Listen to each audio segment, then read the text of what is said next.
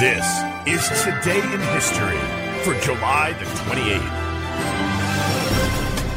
On this day, back in 1951, Walt Disney's animated musical film Alice in Wonderland was released. Because I'm following a white rabbit. Why? Well, I- I- I'm curious to know where he's going. Oh, she's curious.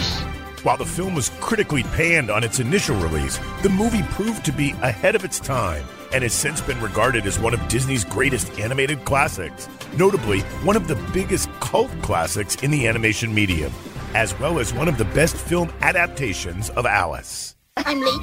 I'm late for a very important date. No time to say hello, goodbye. I'm late. I'm late. I'm late.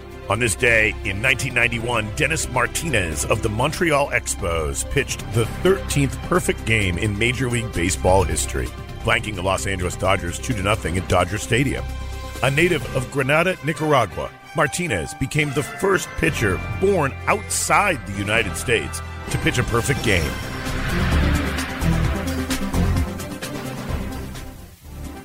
And on this day in 1978, National Lampoon's Animal House, a movie spoof about 1960s college fraternities starring John Belushi, opened in U.S. theaters. Nothing is over until we decide it is. Was it over when the Germans bombed Pearl Harbor? Hell no! German? Forget it, he's rolling. And it ain't over now.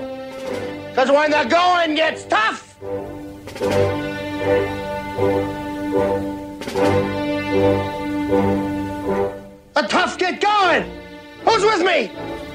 Produced with an estimated budget of only 3 million, Animal House became a huge multi million dollar box office smash, spawning a slew of cinematic imitations and became part of pop culture history with such memorable lines as Fat, drunk, and stupid is no way to go through life, son. Delta House, Born, July 28th, 1978, on this day in history.